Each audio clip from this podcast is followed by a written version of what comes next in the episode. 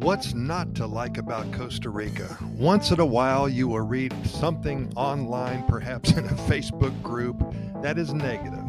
Maybe they just don't like the traffic. They don't like the fact that the sun rises so early. They hate the slow pace of life here, and they yell out to the world that they are leaving and returning to Nebraska. Well, I hope they find their own little slice of paradise anywhere they, they end up, basically. The good news is that for every one of those who have not found the life here satisfying for whatever reason, there's at least 99 people who have. And for us, this is golden because each one of them have a story to tell, a good news story to scream from the summits. And we'll be there to collect those stories and share them with each and every one of you. You know, it's always a lot of fun listening to or reading about the adventures of others. We can all learn something about the topic at hand, which is Costa Rica. It's a perfect template, a wonderful venue about which to share stories and happenings and adventures. I've been here for way over 15 years now, off and on, visiting and living here, and personally, I haven't even scratched the surface in sharing all the stories coming out of this amazing country.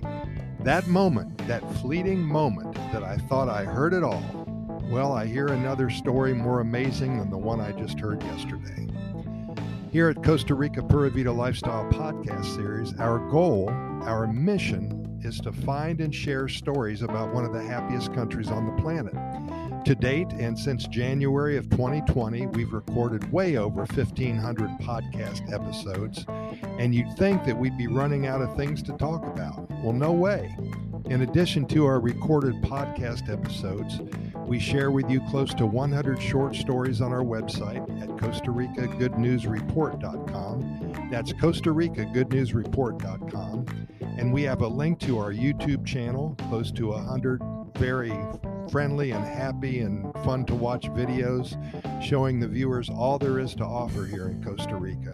We have love stories, we have how we found out about Costa Rica stories, and so many other good news tales and fables, and lots of folklore, and so much more. And every day we highlight today's good news shorty. So you're invited to start your day with us at Costa Rica Good News Report.com all you got to do is pour yourself a cup of hot Costa Rican coffee and sit for a few minutes and get pumped and primed for another day. And here's today's good news quickie. Well, you're in control of your desire to experience all that Mother Nature can throw at you. This is an integral part of the Pura Vida lifestyle experience here in Costa Rica. From over the what is it, 900 species of birds, from the very large centipedes to the capuchin monkey to the sleepy sloth to the very loud howler monkeys. From the slithering snakes and the scary scorpions, what kind of animal do you want to see today? Because there are hundreds and thousands of species from which to choose. Many animals here in paradise cannot be seen in your home country, and that makes for some lasting memories and allows for the opportunity to shoot some amazing photos and videos. On the flip side, there's so many places to go and things to do that you also are not able to experience in your home country. Hiking to the craters of a volcano or two, or taking a coffee plantation tour, or even a chocolate plantation tour, and learning all about the sacred cacao bean that in earlier times was used as currency here or maybe even spend a night or two at one of the many indigenous villages and discover how the original citizens of Costa Rica lived for hundreds of years. Way back when, huh? Remember that you'll never see everything there is to see here in Costa Rica. There's no way. There's too many beautiful views, too many birds and sloths, too many sunrises, and way too many sunsets with a big old glass of red wine too many varieties of coffee to drink, and way too many mango smoothies to gulp down the hatch.